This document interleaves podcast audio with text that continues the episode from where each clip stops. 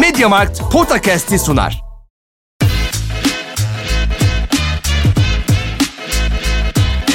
Potakast. Kaan Kural ve Orkun Çolakoğlu'yla NBA gündemine haftalık bir bakış.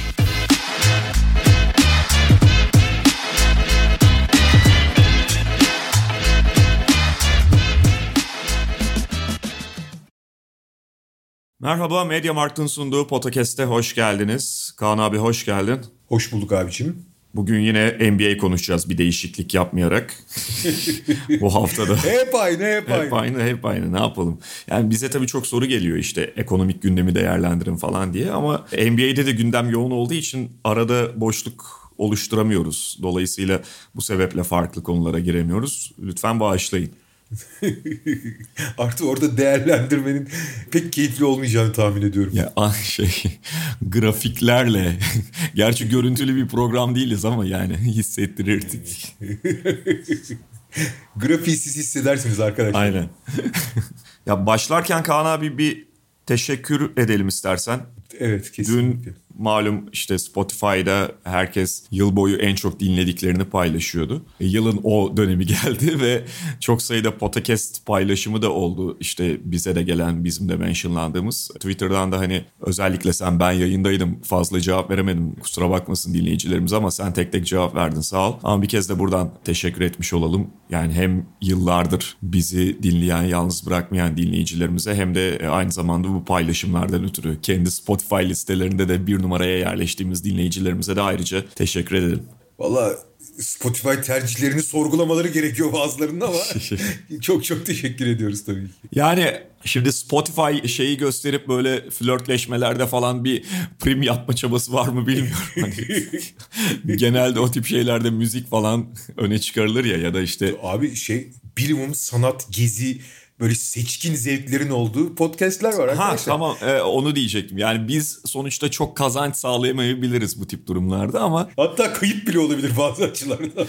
Yine de gemiyi terk etmeyen herkese kucak dolusu sevgiler, teşekkürler. Dekor yapmayıp delikanlı gibi bizi dinleyenler Spotify'dan ve bunu paylaşmaktan çekinmeyenlere evet. selam olsun. şey vardı ya bir kalıp vardı onun gibi. Ya o çocuğun yıl boyu en çok dinlediği podcast podcast'miş ama yine sen bilirsin falan. şey var abi çok güzel kamuflajı var bunun. Biliyorsun ya pek çok kişi uyurken dinliyor. Hı hı. Ninno niyetine dinliyorum deyip hani şeye içeriye prim vermeyip sadece bunun monotonluğuna ve hani o uyku getirme sesine prim verdiğini söyleyerek bir miktar kamufle edilebilir yani bence. Evet yani zamanda üstümüze alındığımız bir konuydu bu. bir şeyi yanlış mı yapıyoruz lan diye falan. Peki bir kez daha çok teşekkür ediyoruz. Çok sağ olun. Başlarken bir duyurumuz var onu da yapalım. Mediamarkt'ta sepet dolusu günleri kampanyası var şu anda. Bu yine Nisan kurala yarar mı? Bu soruyla gireyim. Valla abi yani sonuçta şeyin dövizin yani ekonomi yorumlamayacağız dedik ama durumu ortada ve fiyatlar artıyor. Yani bir taraftan hani neye baksam pahalı geliyor ama hani öyle bir durum var ki hani ihtiyacın olduğu zaman da almak gerekiyor yani Aha. net bir şekilde. Çünkü hani bunun daha iyi bir senaryosu olmayacak. Tabii herkesin bütçesine göre yani. Herkes kendi şartlarında daha öncelik verdiği harcama olabilir. Ama yani Mediamarkt'ta da şimdi işte işte sepet dolusu fırsatlar var. Bu Kasım indirimleri geçse de bazı, e, gene birçok indirim var. Yani Nisan'ın iştahı bitmez hani onunla artık baş edemiyorum ben de. Yani sepet doldurmak sanalda da gerçekte de onun özel ilgi alanı. Ama hani bazen normalde ya işte gerek yok hani daha sonra falan dediğin şeyleri her ne kadar bütçe açısından e, şey yani rakamlar bazen çok şaşırtıcı gelse de almak gerekiyor abi şu anda. Vallahi yani. Peki bu duyurumuzu da yapalım. Ve abi NBA konularımıza şöyle girelim. E, dün yaşanan bir gelişme ki zaten bir süredir soruşturması devam ediyordu, yürütülüyordu. E, Miami Heat ve Chicago Bulls'a verilen cezalar. Bu sezonki free agent transferlerinde yaşanan usulsüzlükten ötürü. usulsüzlük derken bir taraftan gülme geliyor. Yani Kyle Lowry ve Lonzo Ball transferlerinde yaşanan usulsüzlük. E, biliyorsun yani NBA'de ilk defa oldu bu. Vallahi ben de şaşırdım. Çok da caydırıcı bir ceza verildi. Helal yani, olsun yani demek lazım. Için, ya bunun üzerine gidilmesi lazım. Yani net bir şekilde kuralların ihlali var. Böyle bir şey olmaz abi. NBA burası. Ya şaka bir yana şimdi bu tampering konusu bizim aslında birkaç yıldır konuştuğumuz sadece bizim değil herkes konuşuyor da bizim de birkaç yıldır konuştuğumuz ve bu şekilde dalgasını geçtiğimiz bir hadise. Neden dalgasını geçiyoruz? Yani bu tampering nedir işte transfer resmi transfer dönemi öncesinde aslında izni yokken oyuncuyla görüşmek daha doğrusu bir şekilde kontakt kurmak diyelim ve ayartmak diyebiliriz bir tabirle. Ama neden bununla dalga geçiyorduk? Birincisi yani sanki bu yokmuş gibi davranılan bir hadise ama herkesin yaptığı, herkesin bir tarafından bu iletişimlere geçtiği, bu kontakları kurduğu işte menajer vasıtası vesaire çok iyi biliniyor. Oyuncu oyuncu arasında da oluyor yani. Ee, birincisi bu. İkincisi de yani zaten bir taraftan da artık o kadar göze soka soka takımlar yapıyordu ki işte benim hep verdiğim örnek mesela sözleşmesi bitmekte olan Chris Paul'un sign and trade'iydi. Clippers'tan Houston'a kaç sene önceydi? 5 sene mi olmuştu neydi? O sign and trade'ti. Başka örnekler var. Boston iki sene önce Boston Celtics Kemba Walker yine çok böyle göze sokan bir durumdu. E bu sene de zaten free agent şeyi açıldı. Saat kaçtı Amerika saatiyle? Kaçta olduğunu alt, akşam 6 Üç, öğleden. öğleden sonra 3 müydü? Ya öyle bir şey. Ya diye 3 3 diyelim 3-0-1'de imza açıklanıyor. Ya hadi abi yani. Abi zaten her sene işte kaçta işte 3 diyelim periyot başladığında imzalama dönemi başladığında abi 3-0-5'e geldiğimizde zaten 5 tane falan şey haberi düşüyor. İmzalama haberi. Tabii. Şimdi ya bunun hani nasıl bir zırva olduğu ortada. Bu sene bir de böyle sign and trade'lerle falan yani bu iki tane öne çıkan işte Kyle Lowry ve Lonzo Ball transferleri sign and trade ucunda beraberinde gelince ve çok artık böyle karikatür bir hale dönüşünce bir soruşturma başlatılmıştı ve karşılığında da ikinci tur draft hakkı cezası verildi iki takıma birer tane. Bu arada şey çok ilginç abi. Chicago'nun 2026, Miami'nin 2028'den önce ikinci tur hakkı yok. Yani cezaları bir de Şey oldu ol- olduğunda ödersin. buldun da sen bulunca verirsin abi. Senin, senin draft hakkın bizde kalmaz. Kimsenin draft hakkın Miami'de kalmaz. tamam ya sıkıntı yok demiş Adam Silver. Ya şimdi temelde şöyle bir soru var. Şimdi burada esas tabii büyük mesele hani bu yıllardır olan bir şey, herkesin bildiği bir şey, göz yumulan, göz yumulmak zorunda kalınan bir şey. Ama abi sonuçta herkes aynı şartlarda mücadele ettiği zaman e tamam yani hani kural buna izin vermiyor ama herkes şey de facto oluşmuş yani fiili olarak oluşmuş bir durum var ya bu kural yokmuş gibi davranılıyor diyorsun. Fakat abi geçen sene Milwaukee'nin başına geleni düşününce Abi şimdi o zaman bu ne yani Milwaukee'nin de günahı var diyorsun tamam mı? Milwaukee'ninki iptal. Ama Evet. şöyle bir şey oldu tabii orada. Milwaukee'nin Bogdanovic sign and trade'inin olacağı şey başlamadan önce yani imzalama dönemi başlamadan önce basına sızdı. Yani gerçekten eğer Milwaukee o Bogdanovic'i sign and trade ile alacağını bir şekilde sızdırmasaydı kamuoyuna sızdırılmasaydı o gizli kal kalabilseydi işte atıyorum 3'ü 1 geçe yani periyot başladığı anda imzalansaydı muhtemelen Milwaukee'ye de ceza verilmeyecekti. Fakat daha önceden sızdığı için Aa, ne oluyor abi kuralı ihlal ediyorlar dedi şey iptal edildi abi bu takas. Hani şimdi ama Milwaukee inanılmaz mağdur oldu bu durumdan. Hani işte sızdıran belki hani atıyorum şeydeki Sacramento'daki bir tane ikinci yönetici ağzından kaçırmış ya da gazeteci bir arkadaşıyla bir bağlantısından dolayı hani ondan şey güç devşirmek için şey yapmak için sızdırmıştır.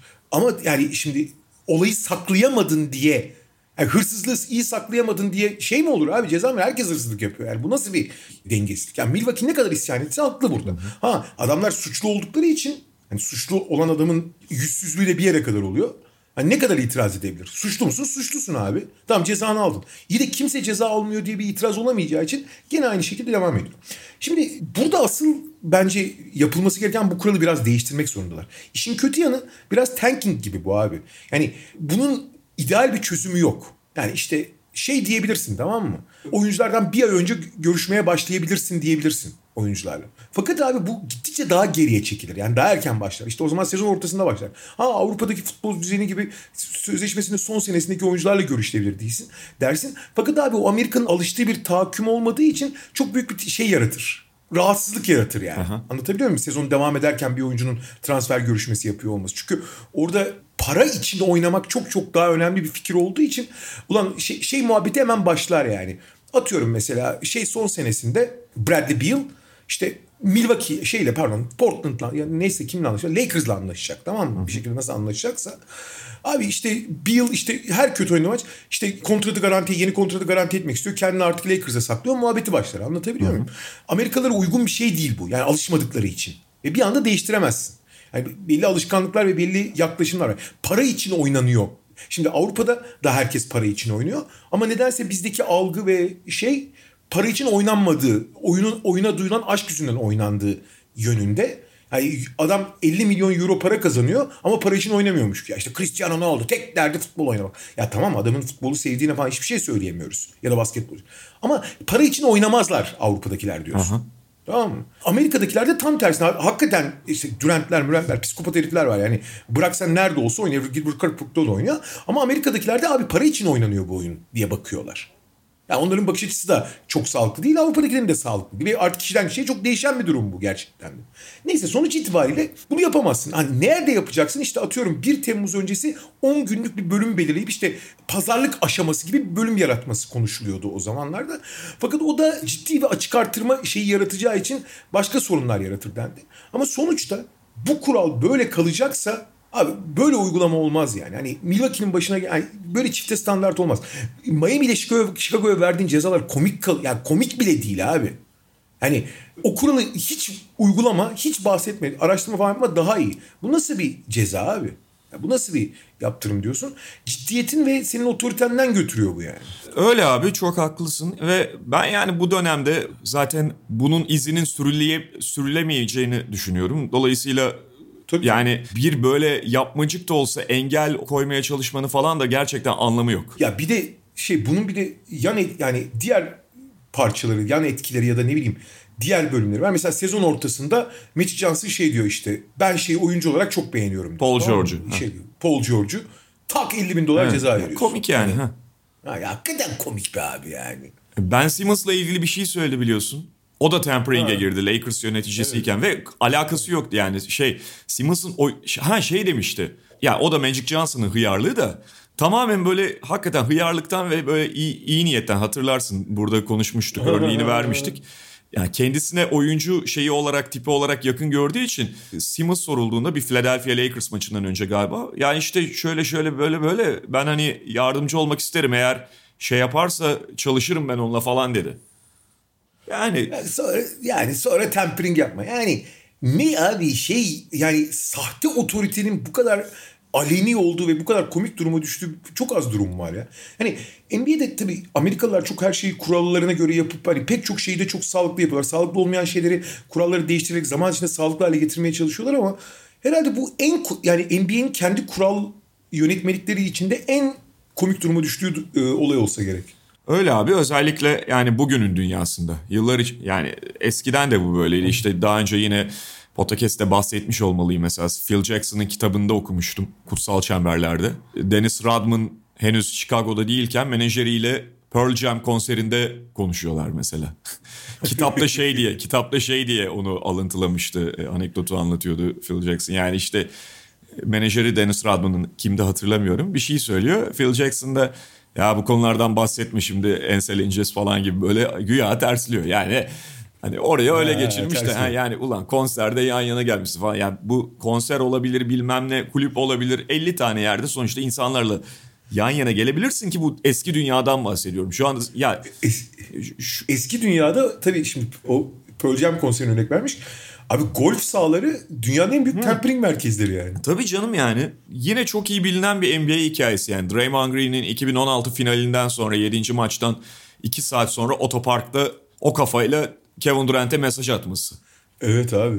Yani e, şimdi zaten bu kadar oyuncular e, bu takımların yönetimlerinde karar alış mekanizmalarında mühim hale gelmişken ve iş çok büyük ölçüde de oyuncular üzerinden dönüyorken sen neyi nasıl engelleyeceksin ki abi? Yani kulüp oyuncuyla iletişime geçmesi. E, oyuncu oyuncu şeyini de mi engelleyeceksin mesela? Atıyorum Kevin Durant X bir oyuncuyla arkadaş olarak saha içerisinde vesaire şey yaptığında bunun da mı önüne set çekeceksin? Çip mi takacaksın? Lebron biliyorsun geçen sene falan ya da bir ara ne zaman saha içinde bir oyuncuyla sarılsa aa Lebron çalışmalara başladı diye geyiği yapılıyordu yani. Abi şimdi komik olan... Abi şey Lebron'un şeyi zaten lakabı iyiden iyiye son 5-6 sene Leciyem'e dönüşmedi mi abi? E öyle hayır zaten şöyle bir durum var abi sen şimdi sağa sola istediğin kadar tempering cezası var ver. Ulan en büyük oyuncularından biri bayağı menajer abi kim bunu inkar edecek? Ya salak mıyız biz abi Rich Paul'un mu orada bütün şey olduğunu düşüneceğiz? Lebron'un dahiliyeti olmuyor mu? NBA şimdi bunu insanlara yok biz durumu araştırdık öyle zannettiğiniz gibi değil Lebron tamamen olayın dışında diye mi yutturacak bize? E abi şey olmadı mı zaten bu Miami'deki büyük üçlü kurulurken ta 2008'den konuştular. Tabii canım olmadı mı? olimpiyat takımında yani ne olacak o zaman? Ay, e, Kyrie ile Kevin Durant bir sene önceden şey yapmadılar mı abi? Yani kim ne anlatıyorsunuz Bunlar abi? çok beyhude şeyler yani dolayısıyla. Salın gitsin abi. evet. Kural varmış gibi davranmayın abi. Evet. Neyse. Geçmiş olsun iki camia, iki güzide camiaya Chicago ve Miami. Olduğunda ödersiniz. Canınızı sıkmayın siz. Ya Milwaukee hakikaten hani orta yani ne kadar yangın çıkarsa yeridir ama işte değil, onlar da sonuçta teknik olarak suçlu oldukları için yangın çıkaramıyorlar. Aynen. bir de şampiyon oldukları için hani en azından kafaları da rahattır yani. Peki biraz sakatlıklardan konuşacağız ama istersen önce Kaan abi Brooklyn'de ve New York'ta Oluşan ilginç gelişmeleri konuşalım. Aynen rotasyon dışı bırakılan, ocak dışı bırakılan oyuncular var şu anda. Evet. Ve oradan da işte lig genelinde özellikle son hafta içerisinde epey haberleri işte şeyleri artan sakatlıklara ve eksikliklere geleceğiz ama Sakatlıklar ve Covid protokolleri. Covid protokolleri evet e, dolayısıyla kadro eksikleri. Brooklyn'de Blake Griffin, New York Knicks'te de Kemba Walker rotasyonun dışında kaldılar. Tabii ki Kemba Walker olayı biraz daha enteresan. Yani Evet, onun evet. Knicks içerisinde daha ağırlığı olan bir oyuncu olduğu düşünülüyordu. Son dönemde zaten yani iki haftadır falan en azından Knicks'te bench'in üretimi ve buna karşın karşılık olarak ilk beşin verimsizliği, bench'in sürekli ilk beşin çöplüğünü temizlemek zorunda kalma hali çok konuşuluyordu ve Thibodeau'ya da hani Ve çok çok dramatik hale gelmişti abi. Evet yani bir ikisi arasında bir böyle değiştirme yapacak mısınız soruları da geliyordu. Yaptı da Tom Thibodeau. Kemba Walker'ı rotasyon dışında bıraktı. Ki de bildiğimiz gibi hani Kemba Walker'ın bir ağırlığı vardı sonuçta işte eve dönüyor falan filan diye böyle belki bomba transfer olarak gelmedi ama dikkat çeken bir transferdi Kemba Walker. Direkt il olarak ilk 5'te yer almaya başlamıştı. Thibodeau da diğer taraftan hani Walker'ı dışarıda bırakma kararını aslında güzel izah etti. Yani tek kabahatli burada ilk 5'in Knicks'teki ilk 5'in verimsizliğinde, kötü istatistiklerinde tek kabahatli belki Kemba Walker değildi. Ama Thibodeau kendisini şöyle izah ediyor. Şimdi tabii ki Kemba Walker da çok böyle suçlu durumuna düşürmemeye özen göstererek Alec Burks'ü ilk 5'e çıkarmak istiyordu. Çünkü daha fizikli hale getirmek istiyordu. Daha perimetre savunmasını güçlendirmek istiyordu. Alec Burks'ü bu yüzden ilk 5'e çıkarması gerekiyordu. Alec Burks'ü oraya koyduğunda Kemba Walker'ı bu defa Burks'ün be- bench'teki yerine monte edemez. Onunla ilgili de şunu söyle. Yani kenardan Kemba Walker'ı da getirmeye kalksam Emmanuel Quickly, Derrick Rose, Kemba Walker 3 tane ufak guard bu defa bench'ten geliyor olacak. Bu defa orada acayip bir dengesizlik ortaya çıkacak dedi ki çok doğru. Dolayısıyla çözümü Walker'ı tamamen rotasyon dışında bırakmakta buldu. Zaten Knicks bu son dönemde Thibodeau'nun önceki takımlarıyla falan kıyasladığımızda yani Thibodeau standartlarının çok ötesinde bir rotasyonla oynuyordu. 10 kişiye varan bir rotasyonla. Thibodeau'nun 8 kişiyle falan oynamayı sevdiğini biliyoruz önce Minnesota'larda, Chicago'larda. Çok ona uyan bir durum değildi. Hani bir taşla iki kuş vurmuş oldu. Kemba Walker da bu bahaneyle dışarıda bıraktı. Rotasyon artık o kadar da geniş değil. Yani istemediği kadar geniş değil ve böyle bir farklılık var Knicks'te.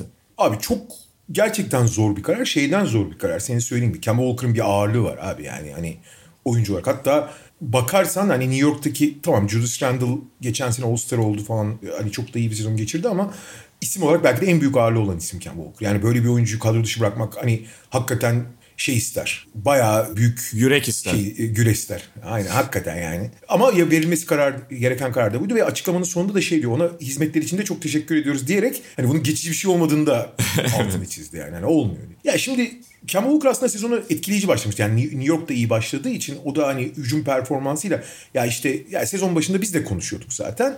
Ve pek çok kişi de söylüyordu. New York geçen sene çok üst düzey bir savunma takımıydı ama hücumda hiç sorun çözemiyordu. Her şey işte Randall'ın birebirlerine kalıyordu. Hani daha opsiyonlu yani savunmadan belki bir miktar ödün verip hücumda daha yaratıcı, daha işte saldırı noktasında tepede bir ikinci opsiyon olacak. Daha önemli bir ya daha doğrusu hücum anlamında daha etkin olacak bir takım kurmayı amaçlıyorlar. Çünkü iki tane ana transfer neydi? Fournier ve Kemba Walker ilk beşe aldı. Şimdi sezona da fena başlamayınca New York bu aslında hani oluyor gibi gözüktü ama ilerledikçe Kemba Walker'ın tabii dizlerinin yani yıllardır dizleri ağrıyor. Dizleri ağrımaya başlayınca performansları düştükçe bu ilk 5 ikinci 5 farkı çok ortaya çıktıkça biraz hani yavaş yavaş bunun olmadığı ve bundaki ana sorumluluğun aslında büyük oranda Kemba Walker olduğu da yavaş yavaş ortaya çıkmaya başladı. Ama bu kararı vermek kolay değil. Ama Thibodeau'yu biliyorsun hani kimseye eyvallahı olmadığı için çat diye kadro dışı bırakabildi. Ha, bunun olumlu olacağı kesin. Yani en azından senin söylediğin işte Thibodeau vizyonu için ve şey çok önemli abi. Bu sene basketbolun değişiminde bu seneki yaşanan en önemli değişim abi. Aksiyon alanında, aksiyonun ilk aksiyonun yapıldığı yerde savunmaya çok daha fazla izin veriyor hakemler. Hı. Yani oradaki temaslara cart curt düdük çalınmıyor. Şimdi NBA ile ilgili olarak hep şey söylenir. İşte birebir savunmaya izin verilmiyor. Yani hücumcuya çok büyük avantajlar var. İşte her şeye foul çalınıyor. Mesela Euroleague kıyaslamalarında da onu yapıyorlar. Abi her şeye foul çalınıyor NBA'de. Hiç kimseye dokunma izni yok falan. Abi şimdi bu biraz abartılı olsa da büyük oranda doğru bir şey. İlginç olan abi mesela NBA oyuncuları da olimpiyatlara falan gittiklerinde bunu çok söylüyorlar. Ki bunu da görebiliyorsun. İşin ilginç yanı abi NBA'de topsuz oyuncuya yapılan temaslara çok daha fazla izin verilirken ve foul çalınmazken FIBA'da çok daha fazla çalınıyor topsuz oyundaki temaslara işte bu bump denen yani hareketsiz hareket eden oyuncuların oyunculara çarpıp onun yönünü değiştirmeleri falan çok izin, izin verilir NBA'de. Şeyde hiç izin verilmez. Avrupa'da çok daha fazla düdük çalıyor. Evet hatta perdeler de o konuda bir örnek olabilir. Tabii tabii tabii tabii. Tabii yani işte NBA'de çok daha kolay düdük çalınıyor ama topsuz oyuncu konusunda şey Avrupa ve FIBA standartı çok daha şeydir. Düşüktür foul çalma standartı. Yani çok daha kolay şeylere çalarlar. Neyse ama sonuçta tabii önemli olan toplu savunma yani topun savunulması. Şimdi toplu oyuncuya tema her tür temasın foul çalınmamaya başlaması, bir miktar dış savunmacılara izin veriliyor olması ve ana aksiyondaki e, ikili oyunlar olsun, işte penetreler olsun oralarda belli fiziksel temasların her şeyin foul olmaması gerçekten oyunda çok ciddi bir değişiklik yarattı. Bugün şimdi bakıyorsun abi savunma veriminde üst sıralardaki takımlara. Hepsi abi aksiyon alanında, aksiyon noktasında, ilk aksiyonda iyi savunma yapan, oralara baskı yapabilen oyuncular. İşte Alex Caruso'su, işte Chicago'nun hani çok kötü bir savunma olması beklenen iyi, ol, iyi olması. Denver öyle. işte yok hiç yukarıda tutup gene aksiyon alanına çok ciddi baskı yaptırıyorlar vesaire vesaire. Mesela Utah hep ilk üçtedir. Şu, şu anda 12 miydi neydi? Onların işte aksiyon alanına ki bu sene biliyorsun savunmada ciddi prensip değiştirdiler. Artık çok e, yani her şeyi Gober'e yönlendirmekten çok aksiyon alanına daha çok baskı yapıyorlar onlar değiştirmelerine rağmen hala biraz gerilediler falan. Hani bunu da görebiliyorsun sonuçlarını. Keza işte New York öyle, Atlanta öyle falan. Hani Memphis öyle. Memphis mesela hep ortalama üstü bir savunma takımıydı. Aynı personel bu sene yerlerde sürünüyor çünkü aksiyon alanında sıfır savunma yapıyorlar. Ve bu Kemba'nın yarattığı dezavantajları çok daha şey bir hale getirdi. Zorlu bir hale getirdi. Ve devre dışı bırakmak zorunda kalır ama hani abi biraz daha açıkçası görünen köy kılavuz istemiyordu. Yani bu değişiklik evet belki bu dezavantajları öne çıkardı ama hani Kemba Walker'ın getirdikleriyle götürdüklerini tartıya koyduğunuz zaman New York düzeni için fazla artı getirmeyeceği bence biraz belliydi yani. Hani bunu sezon başında da ben dile getiriyordum zaten. Ha tabii burada bir sürü faktör var. İşte R.J. Barrett'ın hiç rolünü bulamaması ve rolünü bulamadığı için çok dağılmış olması. Julius Randle'ın belli oranda bal kabağına dönüşmesi belli oranda yani en azından. Vesaire gibi onlarca faktör var. Artı işte Thibodeau'nun belli inatlarından vazgeçmediği için klasik pivotla oynayıp Obi Topin'i 5 numara oynatmakta ısrar oynatmaması vesaire vesaire. Onlarca sebep sayabilirsin. Ama başlanması gereken nokta buydu ve Kemba Walker devre dışı kaldı. Evet ve ya şu da var benim en azından gözlemlediğim buydu ki istatistikler de ortaya koyuyor falan. Şimdi Kemba Walker ve Evan Fournier gibi hani hücum tarafı öne çıkan savunmada da zaten biraz aşağı çekmesi beklenen iki oyuncunun katılımıyla diğer ilk beş oyuncuları da sanki savunma anlamında etkilenmişti. Yani bu sadece onların geçirgenliğinden değil konsantrasyon vesaire. Mesela en bariz onun dışa vurumu şeydeydi Julius Randle'daydı. Çünkü Julius Randle gerçekten geçen sene her ne kadar tabii ki hücum istatistikleriyle dikkat çekmiş olsa da savunmada da çok daha önce hiç olmadığı kadar kendini veriyordu. Biraz bir şey abi. Aha. Yakalanan hava çok önemliydi abi. New York'un o, coşku yani takım içi ve işte tribünlere yansıyan tribünlerden geri seken o coşkuyu kaybediyorsun böyle. Durumda. E tabii sürekli onu bench'ten almak durumunda kalıyordum. Bench de hakikaten çok uyumlu ve onu verebilen bir bench. İşte Alec Burks, Obi Toppin gibi quickleri ona da yani süre böyle aldığı süreyi iki yönlü olarak sadece atma odaklı değil, bütün enerjisini ortaya koyma koymaya razı şekilde oynayan oyuncularla bench'ten o enerjiyi alıyordun ama ilk 5 bench zaten yani süreler belli, oranları belli. Çoğu zaman da yetmiyordu. Burada bir dengeleme yapması gerekiyordu zaten Tom Thibodeau'nun. Ben hala hatta bazı şeyleri karıştırması gerektiğini düşünüyorum. Ama ilk hamleyi yaptı ve bunu buna ihtiyaç vardı. Şey o Atlanta maçı sonrasında da Atlanta'da dinlendirmişti Kemba Walker'ı gerçi. O gün daha net kararını vermemişti. Sonrasında açıkladı ama bir Brooklyn maçı oynadılar. O gün kaybettiler belki ama Yani o maçta o kadar fena geçmedi Knicks açısından. E oradan da Brooklyn'e geçelim istersen. Çünkü Brooklyn'de de Blake Griffin devre dışı kalmış durumda. O rotasyonun Bu dışında biraz- şu anda. Bu biraz daha belliydi ya. Yani şeyden Evet. yani Kemba Walker gibi çok detaya inmeye gerek yok. Yani ben Blake Griffin Detroit'ten ilk Brooklyn'e geldiğinde böyle olacağını varsayıyordum. Hiç öyle olmadı. Yani çünkü Detroit'teki son sezonunu seyredenler biliyordur. Blake Griffin yürüyemiyordu. Yani resmen seke seke yani tek bacağını hiç kullanmadan oynuyordu. Ha tabii üst düzey teknik bir oyuncu olduğu için hala şut sokabildiği için hala bir şeyler yapıyor gibi gözüküyordu ama hiç hareket edemiyordu yani. Fakat işte o Detroit sezonunun sonuna kadar dinlendirilmesi o arada işte dizine bu plazma tedavisi falan olması çok iyi gelmişti ve şey Detroit şeyde Brooklyn'e geçen sene gerçekten iyi iş yaptı. Şimdi hakkını vermek lazım. Hani olağanüstü dememek lazım ama hani beklentilerin üzerinde bir katkı veriyordu. Fakat belli ki yani o o diz bir miktar iyiye gitse de hiçbir zaman iyi olmuyor. Bu sezon yine hiç hareket edemiyor Blake Griffin. Hiçbir şey. Hani düşün abi. Yani o kadar etkisiz kalıyor ki LaMarcus Aldridge'in tercih ediyorsun savunma anlamında belli açılardan. Ki LaMarcus Aldridge şu anda tüm NBA'de en kötü savunmacı olabilir. Yani eskiden Aldridge hiç ayaklarının üzerinde hareket edemediği için herkesi geçirirdi. Şimdi üzerine gelenlerin bile önünden çekiliyor yani düşün. O derece kötü. Ha muazzam hücum ediyor. Yani çok iyi şut atıyor falan. Bir şekilde onu dengeliyorlar. Yapacak bir şey yok diyorlar çünkü. Ama Blake Griffin artık bu sene iyi de şut falan da atamadığı için artık hiç sıfır etkisi oldu. O şeyden dolayı yani hani yetersiz kaldığı için devre dışı bırakılmış durumda Blake Griffin. Evet. Maalesef. Maalesef tabii. Ve yani Lamarcus Aldridge oynamak zorunda kalır. Nicholas Claxton da sakat şu anda. Evet. Aldridge süre alıyor. Ya hücumda en azından dediğin gibi bir şeyler veriyor. Ve yani Nets'in ciddi problemleri var. Bu problemler sadece Kyrie Irving'le sınırlı değil. İşte Joe Harris'in sakatlığı var. Birazdan bahsedeceğiz. O da ameliyat oldu. Ve Kyrie Irving, Joe Harris vesaire bunlar devre dışı kaldığında şimdi kalan oyuncularda şöyle ironik bir o oyuncularla birlikte şöyle ironik bir tablo ortaya çıkıyor. Nets'in hep hücum profilinden bahsediyorduk. Ama bu takımda Kevin Durant, James Harden, Patty Mills dışında sayıyı kim atacak sorusu daha belirgin bu sezon için. İşte Lamarcus'u o yüzden aldılar. Lamarcus Aldridge o yüzden büyük rol oynuyor. Yalnız onlar da ya evet hani bunların yanına sonuçta her daim dördünü bir arada oynatamıyorsun. İşte iki tanesi bench'te oluyor vesaire. Ama bunların yanına böyle savunmayı dengeleyecek oyuncular son dönemde biraz bulmaya başladı Nets kendi içerisinden. Ve yani çok arzuladıkları seviyede değiller belki ama takımın hiç olmazsa savunmasını biraz onaracak tipte parçaları da ellerinde var. İşte e, eksikler dönene kadar. Yani DeAndre Bembry'i mesela bir süre önce şeye yerleştirdi. İlk beşe yerleştirdi ve hücumda aslında Kevin Durant'in James Harden'ın yanında arzulayacağın tipte bir oyuncu değil. Çünkü dış şut tehdidi yok savunma sürekli ondan risk alarak yardım götürüyor vesaire. Ama Bembry de sürekli hareket halinde. Ve sürekli hareket halinde olduğu için doğru yerleşimle, doğru planla oynadığında Bembry, Bembry'yi en azından sızdırabiliyorsun bir taraftan. Yani zaten hiçbir zaman sana 15-16 sayı düzenli getirecek bir oyuncu değil. Ama sahada bir şekilde tutabiliyorsun. Yani bir çeşit Tony Allen gibi kullanabiliyorlar onu. Ve savunmada görev alıyor. İşte Bruce Brown zaten onu yapıyordu. Tekrar rotasyonda Bruce Brown. Uzunda da şey James Johnson'ı tekrar dolaptan çıkardı Steve Nash ve Johnson da yani o da tabii ki şahane bir oyuncu değil ama eldeki o yaşlıların yani Millsap, işte Griffin, Lamarcus Aldridge bunların veremediğini verebiliyor savunmada. Switch yaptırabiliyorsun. Belli ölçüde dışarıyı savundurabiliyorsun. Yani daha sertlik katıyor falan. Bunlarla irili ufaklı bir şeyler yakalamış durumda Nets. Ya işte Nets'in sezon başından beri Kyrie ve Kyrie'nin olmaması, sonra James Harden'ın sezona yavaş girmesi ki bence James abi James Harden kadar büyük günah keçisi NBA'de çok son yıllardır görmedim ben ya. Abi sezona çok kötü girdi James Harden evet. Fakat abi James Harden ilk 7-8 maçtan sonra gayet iyi oynuyor.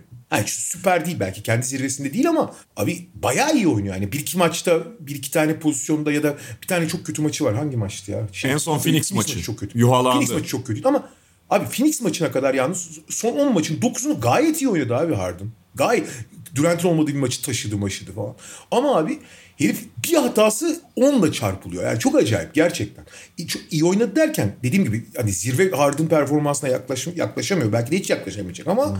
abi çatır çatır oynuyor adam yani. Hani bugün geçen onu düşünüyordum abi. All NBA kursan abi 3. 5'in gardı olur ya. Bana NBA'de ondan iyi 7 tane guard sayamazsın yani şu anda. Yani bu sezon yani sezon başı itibariyle. Şimdi ama hani işte beklenenden uzak bazen işte çok dağınık vesaire falan filan diyorsun yani. Fakat işte bunlar çok konuşulduğu için Nets'in diğer parçalarıyla ilgili çok fazla dikkat çekmeyen bir sürü faktör var. İşte en başta Griffin'den bahsettik. İşte Lamarcus beşe yerleşmesi. Sen uzun uzun anlattın. Abi şimdi ge- ilginç olan geçtiğimiz yıl yani Brooklyn önemli bir çıkış yaparken 3 yıldızın yanında diğer parçalar çok cuk oturmuştu. Gene Blake Griffin örneğinden gidersek. İşte Joe Harris her ne kadar Milwaukee maçında felaket şut atmış, atmış olsa da sezon boyunca çok iyi desteklemişti. Boston serisini inanılmaz oynamıştı falan filan. Bu sene tersine bir durum var abi. Patty Mills dışında yan parçaların hiçbiri isteneni, kendisinden bekleneni, görev tanımını yerine getiremiyor tam olarak. Ha Lamarcus Aldridge diyeceksen hani çok e, sürpriz oldu ve zaten savunmada bir şey beklemiyor, hücum. Tamam onu da sayalım. Abi Millsap'ten öyle ya da böyle 10-15 dakika belki 20 dakika çift taraflı oynamasını bekliyordun. Ama abi Millsap bitmiş. Blake Griffin bitmiş. Şey işte Nicholas Claxton zaten sezon başında sakatlandı. Joe Harris sezona zaten yavaş girdi. Sakatlığı da varmış. O sakatlık daha kötüye gittiği zaman ameliyat oldu. O da devre dışı. Ki bunlar ciddi rotasyon parçası olmasını beklediğin oyuncular. Hı hı. Ya hiçbir şey anlamadım. E ne oluyor abi işte DeAndre Bembry gibi, gibi. Ben DeAndre Bembry'nin alınmasını çok olumlu görmüştüm sezon başında hatırlarsın. Çünkü inanılmaz enerjiktir. Hani eşleşmeye göre 5 dakika 10 dakika oynatabileceğin takımın hani yüksek enerjiye ihtiyacı olan yerlerde dahil edebileceğin bir oyuncu. Abi şimdi sen tamam onu dahil et katkı vereceğini biliyorsun ama abi ilk 5 başladık 30-35 dakika oynatacaksan DeAndre Bembry abi geçmiş olsun yani. Hani öyle bir oyuncu değil DeAndre Bembry.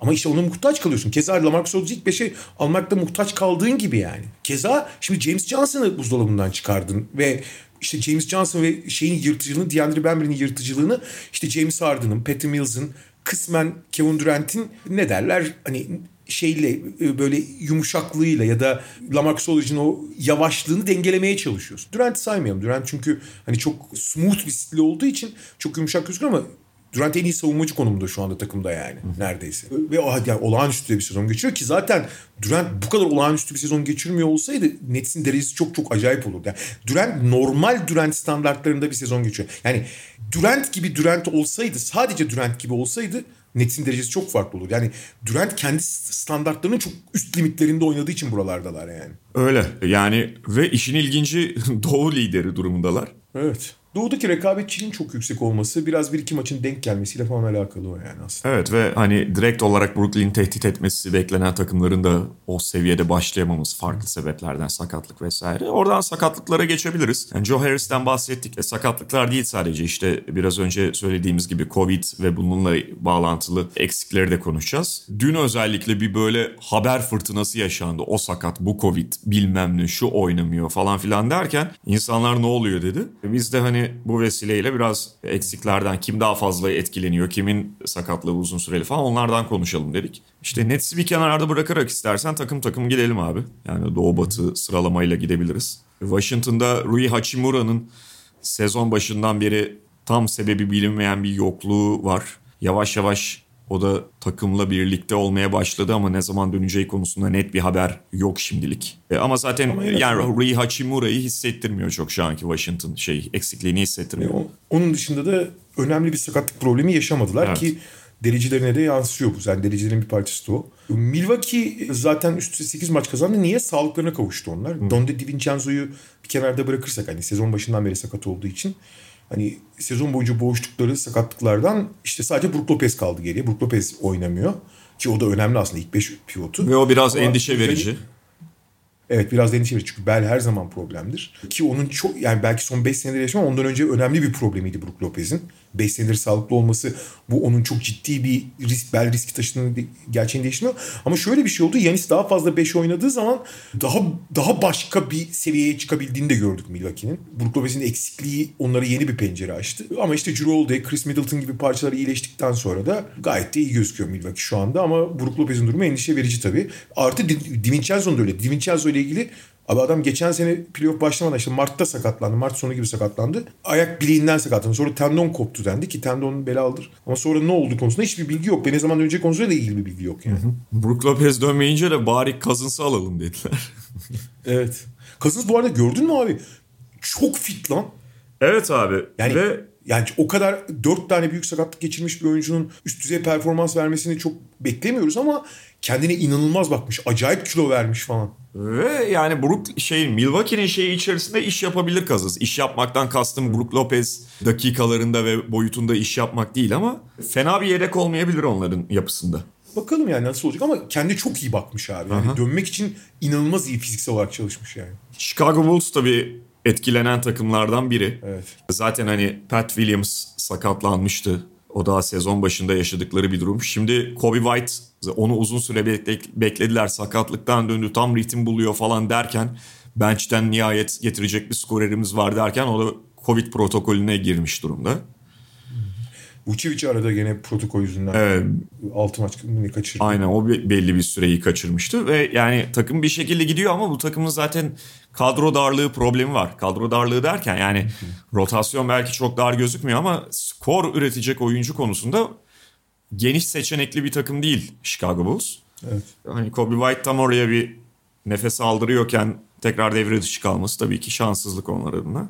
Miami tabii çok büyük bir darbe yedi dün Bam Adebayo'dan Çok. gelen sakatlık haberiyle birlikte ki 8 haftaya uzayabilecek bir sakatlık. Yani 7 ila 8 hafta gibi bir süreden bahsediliyor. Bu da yani 26-27 maça denk geliyor. E, Sezonun çok ciddi Bu arada bir Miami, bölümü. Miami- Miami'de dar bir kadro unutmayalım. Hele uzun rotasyonu ciddi problem. Aynen ve şöyle bir durum var. Yani onlar zaten çok iyi başladıktan sonra işte arada kimin sakatlığı olmuştu? Butler'ın bir kaçırdığı dönem oldu falan ya. Orada yine böyle 7,5 kişiyle oynamaya çalışıyorken fiilen 7 kişi diyebilirsin. Yorgunluk çok üstüne binmeye başlamıştı Miami Heat'in. Zaten iki günde bir maç yapıyorsun. Yani NBA normal sezon... Hı. Lavri'de klasik 3 maç oynayıp bir maç mutlaka bir ağrılar yüzünden oynamaz zaten. E tabii. Artı Duncan Robinson da sakat bence yani sakat şu anda. Facia şut tutuyor yani. Olabilir evet bir tuhaflık var. Dün mesela hiçbir şey yapamadı. Ben espri diye söyledim yani Lillard gibi gerçek bir şeyden söylemiyorum ama hani şutu sakatlanmış onun da öyle diyelim yani. Ve ya son 6 maçın 4'ünü kaybettiler falan. Bunun ötesinde NBA normal sezonu zaten özellikle bu aylara bu noktaya geldikten sonra ilk çeyreği falan geride bıraktıktan sonra rakipler kadar işte yaptığın yolculuğun, önündeki fikstürün, takvimin, oynadığın back to back'in de ikinci bir rakip haline geldiği bir tempo. Yani 7, Ve Miami'nin kişiyle ondan çıkamazsın. Evet. Miami'nin de iğrenç bir fikstürü var. İlk 42 maçın 26'sı deplasman abi. Öyle fikstür mü olur ya? Ha, onlar epey sarsılabilir ki zaten doğuda 5. sıraya gerilediler. Bu dönemde biraz Miami'nin hırpalandığını, biraz daha belki indiğini görebiliriz. Son derece mümkün bu. Cleveland Cavaliers yine maalesef şanssız takımlardan biri. Malum Şanssız olmasına rağmen etkileyici performans sürüyor Çok. yani onlarda. 12-10 şu anda. Sexton sezon Sexton sezonu kapattı. Mobley 5 maç kaçırdığı bir sakatlık yaşadı. İşte Cedi maalesef sırt ağrıları yüzünden 5 maçın 4'ünü oynayamadı falan ama hani görece çok geniş olmayan kadroyla yine olağanüstü işler yapıyor. Jared Allen arada 2 maç kaçırdı falan ama yine olağanüstü işler yapmayı sürdürüyorlar. Kevin Love bu arada hayata döndü. En azından hani öyle bir olumlu taraf var. Yani dönmek ne kelime. Dün 8'de 6 üçlük attı. Dün zaten farklı kazandılar gerçi ama Jared Allen acayip bu arada. Son 4-5 maçtır. Onu da çok üst seviyede oynadığını söylemek gerekiyor. Nereye kadar bunu sürdürecekler bilmiyorum. Yani kesinlikle ama en fazla takdiri hak eden takımlardan biri. Fakat Kesin. Onlara da çok bindi sakatlık yükü. Yani bilhassa zaten kısa yaratıcısı bu takımın çok yokken onun en önemlisi Colin Sexton'ın sezonu kapatması başlı başına altından kalkılması çok zor bir yük getiriyor onlara. Atlanta'da ligin en geniş rotasyonu olmasına rağmen çok ağır sakatlık darbeleriyle vuruldu onlar da. İşte Bogdan Bogdanovic sakat. Galinari zaten hani düzenli sakat olduğu için hani onu çok saymaya gerek yok belki. DeAndre Hunter elinde, bir el bileğinden ameliyat oldu. iki ay yok. Cam Reddish ufak bir sakatlık yaşadı. Lou Williams ufak bir sakatlık. Yani Lou Williams da saymayalım aslında o da düzenli sakatlandığı için. Ama yani bir iki üç Capella sakat başlamıştı o düzeldi en azından kendine geldi. Orada da e, ciddi sakatlık problemleri. Yani çok geniş rotasyon olduğu için Atlanta hani bir şekilde idare ediyor ama orada orada da sakatlıklardan nasibini aldı. Ama orada da mesela şöyle bir durum var. Şimdi Galinari dedin. Galinari artık eski düzeyine hiç yaklaşamıyor bile. Çok tek tük. Dolayısıyla o genişlik bir darbe yedi. E şimdi Lou Williams'ı eskisi gibi hesaba katamıyorsun. O da bir fa- şey hesaba katılma yani göz önüne alınması gereken bir durum. Eskiden Lou Williams'a zaten her takımında belli bir süreyi veriyordun ve sana hücumda 15 sayı getiriyordu. Bunu banko görüyordun. Şimdi artık Lou Williams da öyle bir faktör değil. Yani gözüken kadar derin de değiller aslında. Galinari'nin, Lou Williams'ın bu gerilemeleriyle birlikte. Abi dün işte Luvavu Cabarro'yu ilk 5 başlatmak zorunda Evet, kaldılar. evet. Boston Celtics işte yeni dönüyor Jalen takım. Brown. Jalen Brown'un sakatlığı Jalen Brown geri döndü. Grant Williams orada hafif bir sakatlık geçirdi sonra. Al Horford sağlıklı kalıyor ki bence en büyük mucize o. Robert Williams klasik 5 maçta bir kere bir şey oluyor sakatlanıyor falan ama hani görece onlar ufak tefek şeyler dışında çok ekstra etkilenmediler diyebiliriz. Evet yani şimdi Williams da Yani. Jason Jason Tatum Jason Tatum'un basketbolunda yaşadığı sakatlık tabii bir problem ama ona yapacak bir şey yok. En azından şey aynı sakatlığı yaşayan Marcus Smart hayata döndü. Bir de şu var Jalen Brown dediğin gibi dönmüştü ama Jalen Brown döndüğünden beri çok iyi durumda değil. Değil. Yani az oynayabiliyor ya da işte bir türlü sakatlık öncesi ritmi bulamadı. Dolayısıyla Jalen Brown da şu anda bekledikleri standartlarda çizgide performans gösteremiyor Celtics'te. Haliyle onlar da aslında önemli ölçüde bunlardan etkilenmiş takımlar arasında sayılmalı. Charlotte, Charlotte'da- 13-11 şu anda Charlotte. Onlar görece sağlıklı. PJ Washington'ın sakatlığı vardı. O iyileşti. Mason Plumlee sakatlandı ama Mason Plumlee'nin sakatlanması olumsuz diyemeyiz belki de. Çünkü yani Mason Plumlee'den bekledikleri hemen hiçbir şey alamıyorlar. %20 ile foul atıyor zaten artık iyice düştü. Yani hiç o içeride sağlam durup rebound alıp hani sağlam 5 numara savunmasını da veremiyordu. Hani onun yerine PJ Washington'ı eklemek bazı işte fiziksel dezavantajlar arasında da tam daha Charlotte'a daha uygun bir yapı. Ee, Ama görece sağlıklı onlar. Öyle diyebiliriz. Knicks'ten, ba- Terry Rozier de iyi. Tabii Terry Rozier iyileşti yani onu söyleyelim. Knicks'ten bahsetmiştik. Philadelphia, Bahsettik. Philadelphia tabii en çok çekenlerden biri. Yeni yeni toparlanmaya çalışıyorlar ki epey maç kaybediyorlar bu esnada. Yani baktığımızda işte o ilk Embiid'in Covid'inden itibaren falan son 12 maçın 3'ünü kazanabildi. Sixers. Ki şu anda aslında iyileşmiş durumda herkes ama abi Embiid kendisi de söyledi zaten hiç şey değil. Hani Covid'in etkilerini atabilmiş değil. Hiç kendisi gibi gözükmüyor yani. Tabii zaten yani negatife döndükten bir 10 gün sonra falan dönebildi zaten basketbola. Joel Embiid. Yani Ama- o sarsıcı Covid yaşayan oyunculardan biri oldu. Ama işte sakat olan işte Tobias Harris, Danny Green hepsi döndü. Yani tam kadroya koştular. Ben Simmons hariç tabii. Ben Simmons hala yok devrede. Ve Tobias da iyi durumda değil. İyi durumda Geçen değil. seneyle kıyaslarsak. Toronto... Oji Anunoby yok orada. Oji Anunoby yok. Oradaki sakat. Cam Birch sakat bu arada. Cam Birch de bence onlar için iyiden iyiye ilk beş uzunu olmuş ve onların yaptığı şeylere daha yatkın gibi gözüküyordu. Ama o da maalesef dizindeki ağrılar nedeniyle oynamıyor. Achua çok çok istikrarsız ve bazen çok kayboluyor. Onlar da zorlanıyorlar. Zaten dar kadro. Indiana Pacers'ta çok ciddi bir şey yok şu an itibarıyla sakatlık yani. Ama abi sezon boyunca o kadar çok oyuncu gir, ufak tefek şeyler yaşayıp o kadar çok şey kaybetti ki onları da yazık. TJ Warren'ı saymıyoruz tabii. tabii. TJ Warren sezon başından beri sakat. Ya Warren için dün Rick Carlisle'ın yaptığı açıklamayı görmüşsündür. Gördüm abi ya. Bu en son şeyler ne derler ona? MR falan tarama şey sonuçları ümit veriyor gibi bir şey mi demiş? Ne ama hala bir şey koyamıyorlar. Yani hiçbir bilgileri yok ne zaman döneceğine dair ya da bir şey söyleyemiyorlar.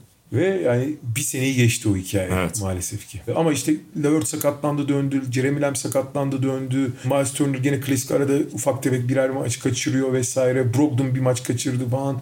Hiç şey yapamadılar onlarla yani. Hani tam kadroyla net bir şeye çıkamadılar sürekli. Ufak tefek bir sürü şey yaşadılar yani. Orlando'da Jalen Saks'ın sakatlığı var son olarak. Evet. Yani onlar zaten playoff yarışının dışında belki ama Biraz da şanslılık abi. Jalen Suggs sezona çok kötü girmişti. Hani ben bakıyordum ben ümitliydim çünkü Suggs'tan. Aha. NBA oyunu çok hızlı ve çok kuvvetli gelmişti. Dağılmıştı yani çocuk gibi kalmıştı yani NBA oyuncular arasında.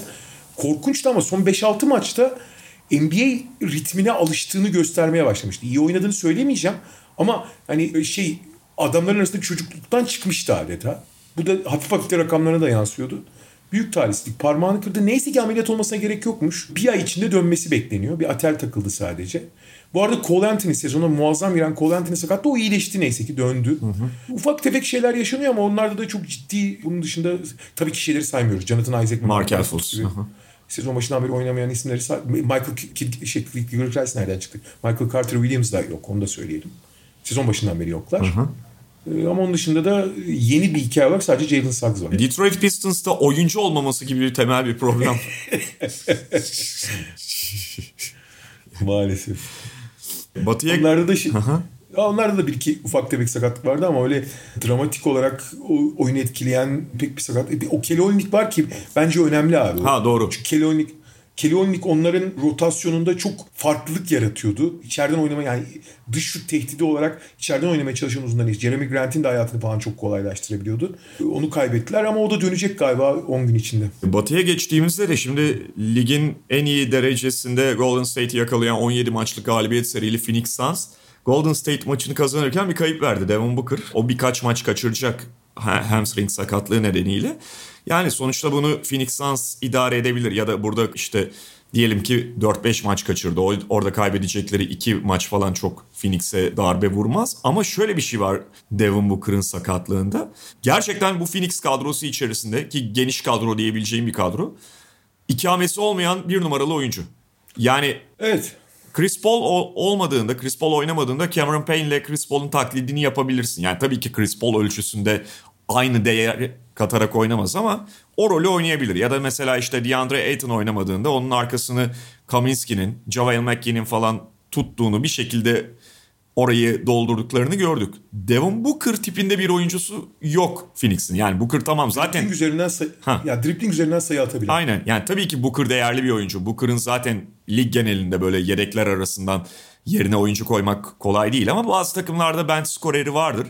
Phoenix o tip skoreri dribbling üstünden üreten oyuncusu bench'te olmayan takımlardan biri. Yani Landry Shamet falan da oyun olarak onu ortaya koyan bir oyuncu değil. O anlamda bir zorluk getiriyor Booker'ın sakatlığı. Artı bunu geçen hafta uzun uzun konuştuk Phoenix'te. Phoenix'te dribbling yapan oyuncu sayısı çok az zaten. Evet. Hani ki bunların en önemli skoreri olmayınca bakalım ne olacak diyelim. Ama onun dışında işte DeAndre Ayton iyileştikten sonra çok ciddi bir sakatlık problemi yok Phoenix'in. Golden State'in de genel itibariyle Clay Thompson işte hariç bir sakatlık problemi yaşamadığını bugüne kadar yani ciddi sakatlık problemi yaşamadığını gördük. Clay Thompson'ın da G League'de Santa Cruz'la full idmanlara çıktığını yani full 5'e 5'leri oynadığını sö- söylüyorlar.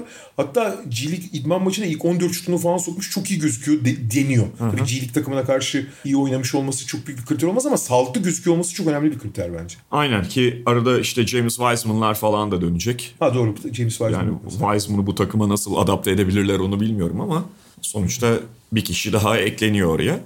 Utah Jazz'de yani Rudy Gay'in sakatlığı vardı o döndü ve iyi de döndü. iyi gayet iyi döndü. Şu an itibarıyla e, çok ciddi bir problem yok Utah'ta. Royce O'Neal sakat sadece ufak da olsa. Ufak ama o da iyileşmiş zaten yani en son şeyiydi. Yani birer ikişer maç kaçıranları işte dinlendirilen Mike Conley'i falan saymıyoruz. Görece bayağı sağlıklılar. Dallas biraz sakatlıklardan darbe yemişti ve hatta işte dün gecenin öncesinde 6 maçın 5'ini kaybetmişlerdi. Arada Porzingis'in ayak bileği sakatlığı korktukları gibi olmadı gerçi. Ondan sonra Brunson'ın sakatlığı vardı. İşte Doncic bir ara zaten şey oldu sakatlandı. Artı Doncic formda değil. Doncic çok formda değil evet. Beklenenin altında. Bu tip problemler yaşıyorlar. Şu anda Cole Stein o gerçi kişisel bir sebepten ötürü yoktu ve Nilikina'nın eksikliği var ama onlar hani çok öne çıkan oyuncular değil. Bugün itibariyle hani kadroya Kleber bak. sakattı bir süre. O da Kleber de döndü. Doğru onu da söylemek lazım. O da çünkü kritik takım içerisinde. Ama bugün itibariyle aslında ana rotasyon tekrar toparlamış durumda Dallas. Hı hı. Tabii belki de erken dönemi yani sezonun ilk bölümünün en dramatik sakatlığı Memphis. Ve Jamorant. Jamorant. Evet. Yani en azından korkulan boyutta bir şey olmadı. Doğru. Çünkü diz gitti diye bakıyorduk Aynen. ama yine bir süreyi kaçıracak Jamorant. Ve zaten Memphis çok dengesiz. Şöyle bir şey var. Memphis'in bir kere en yaratıcı oyuncusu olması itibariyle Memphis'in yaratıcılık eksikliği ve yani zaten en önemli sürükleyici oyuncusunun olmaması çok büyük kayıp. Ancak abi onun yokluğunda işte D'Anthony Melton'ın biraz Tyce Jones başlıyor ama D'Anthony Melton da devreye girdiği zaman Memphis'in bu savunma problemleri yani aksiyon alanında savunma yapamama problemlerine belki bir şey ışık tutabilir bu durum. Yani Jamorant'ı döndükten sonra nasıl kullanacaklarını, oradaki savunma problemlerini nasıl el atacaklarını biraz mecburiyetten el atmalarını sağlayabilir ama tabii Jamorant gibi bir oyuncuyu kaybetmek, hele ki böyle bir Jamorant'ı kaybetmek ciddi anlamda şey onlar için. Yani lig için, onlar için değil herkes için kötü haber. Lakers'ta LeBron sürekli bir sebepten olmuyor. Yani sakatlığı vardı sonra ceza aldı şimdi Covid. O da çok ilginç biliyorsun. 3 test oluyor. ikisi pozitif biri negatif çıkıyor falan. Böyle çok tuhaf bir durum aslında. Evet ama 10 gün yok şimdi. Şey yalnız hani bir iyi bir kötü haber var. Aha. Sakatlıktan döndükten sonra iyi performanslar sergiledi LeBron. Yani etkileyici ve hani hala oyuna hükmedebilen bir LeBron'u gördük ki artık hani arka arkaya gelen sakatlıklar ki kariyer boyunca sakatlanmamış bir adamdan bahsediyorsun ama 37 yaşına gelmiş 50 bin 55 bin dakika sahada kalmış bir oyuncu için artık hani düşüş başlıyor mu soruları varıyordu. Şöyle evet oyuna hala etki edebildiği çok ciddi rakamlar yakıldı. Ama abi fiziksel olarak en azından şimdilik yani daha biliyorsun o genelde fiziksel olarak sezon içinde yükselerek gider. Normalde sezon başlarında hiç fiziksel olarak zorlamaz falan. Ama şu anda fiziği çok yetersiz gözüküyor. Onu sezonun sonunda içinde toparlayabilir mi? Yani o fiziğiyle ezen LeBron yok sahada. Onu söyleyeyim. Trevor Yani iyi haber, iyi haber iyi oynuyor. Kötü haber fiziğiyle oynamıyor. evet. Trevor Ariza ve Kendrick Nunn da herhalde dönemeyecekler bu sezonu. Öyle hareket Yok etmek gerekiyor. şey Trevor Ariza ay sonunda dönüyor diyorlar. Kendi Nunn'la ilgili bilgi yok yani. Valla ay sonu ya belki olabilir de bilmiyorum. Daha yeni koşmaya başlamış abi. Yani döner tabii Abi yani. o, da, o da çok yaşlı biliyorsun yani sonuçta. E, yaşlı şimdi ay sonunda döndü diyelim kaçı? 4 ay falan olacak onun galiba. Hat- 4 ay değil pardon.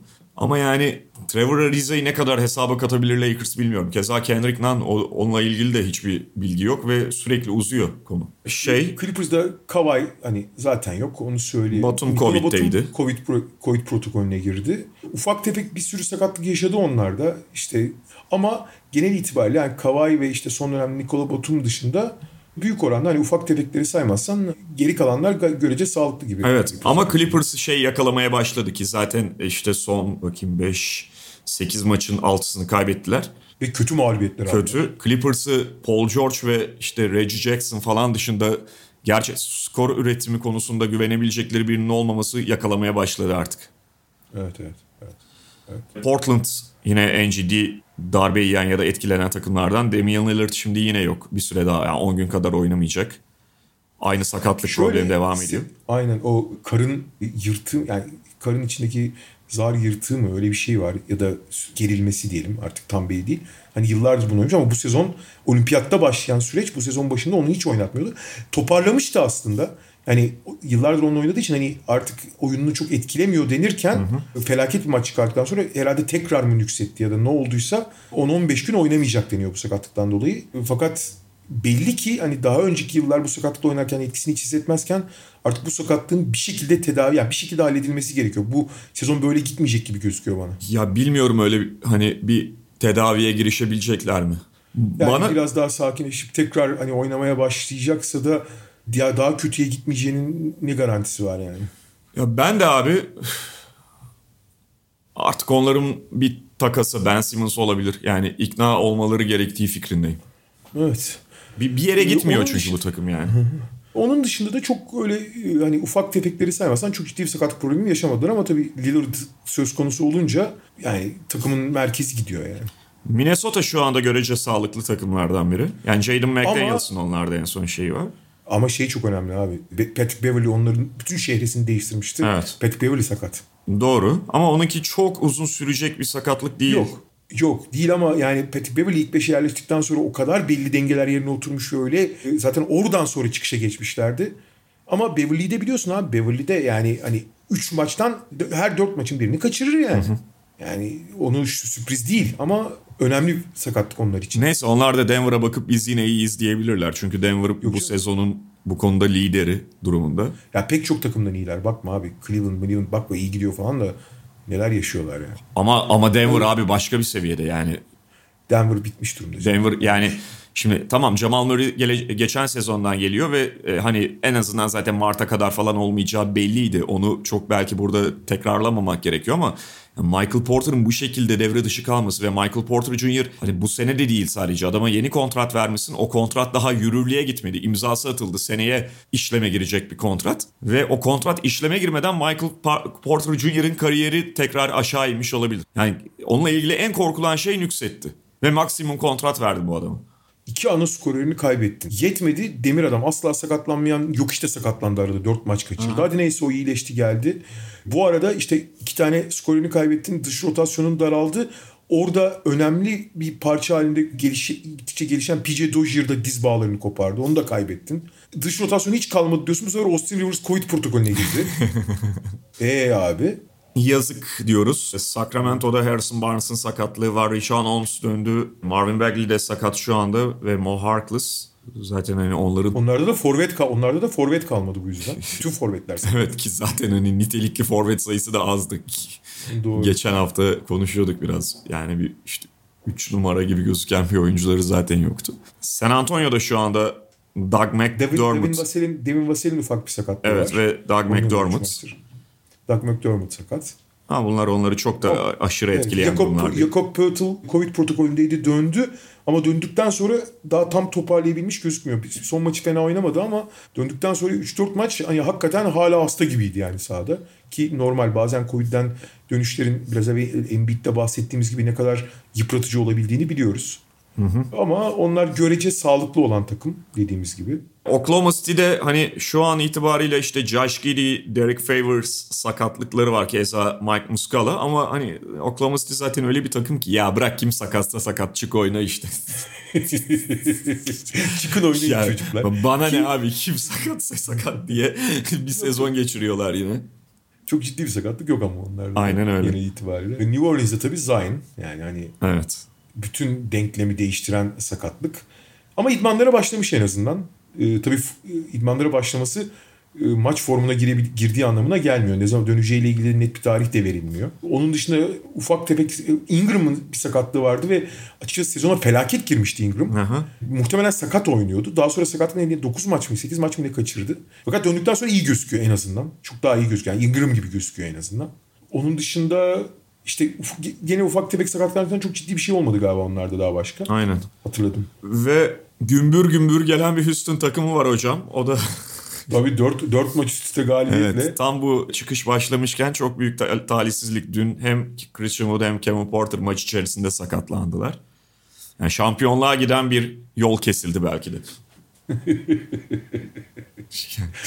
Artı zaten Jalen Green'in bir sakatlığı vardı. Evet. Hani şeyde rotasyonda. Ama bakalım hani sakatlıkların tabii tam du- durumu belli olsun. Bir kere daha değerlendirir. İşte John Wall sakat değil aslında oynamıyordu. Sonra ya ben sıkıldım oturmaktan beni oynatsanız dedi. şey oldu ama işte oynarsam ilk 5 oynarım dedi. Ya şey de ta- takım da yani Stephen Silas ve Rafael Stone da ya abicim ne ilk 5'i yani hani tamam oyna da yani falan. Oynarsam ilk 5 oynarım kardeşim falan diye bir çıkış yaptı. Oynatmıyorsunuz da o gene oynamamaya karar verdi. Sonra şimdi tekrar konuşmaya başlamış. İyi tamam ilk 5 olmasın ama oynayayım falan diyor. acayip abi acayip. şey diyorsun şimdi ilk beşi olmasın arada- ama bir 30 dakika oynarım. Ya abi 25'te anlaşalım falan diye bir kurban pazarı yapıyorlar. Bu arada adam 40 milyon dolar alıyor. evet. Yani 40 milyon dolar alıp bir de ben oynamayayım dedi sezon başında. Sonra oynayayım ya sıkıldım evde yatmaktan dedi. ya bu nasıl bir kulüp ya? Neyse çıkış başladı dediğimiz gibi. Bu yolun sonu Evet. playoff Houston'da. John, John Wall takviyesiyle diyorsun. Aynen daha bu takıma John Wall gelecek. Peki o zaman böylelikle bitirelim. Evet. İşte hastane raporuyla bitirdik. Aynen 30 takım tekmili birden hepsini verdik. Son haberler, son sakatlıklar, eksikler. Evet, Mediamarkt'ın sunduğu Potakes'ten bu haftalık bu kadar diyoruz. Haftaya tekrar görüşmek üzere, hoşçakalın. Hoşçakalın. Mediamarkt Podcast'i sundu.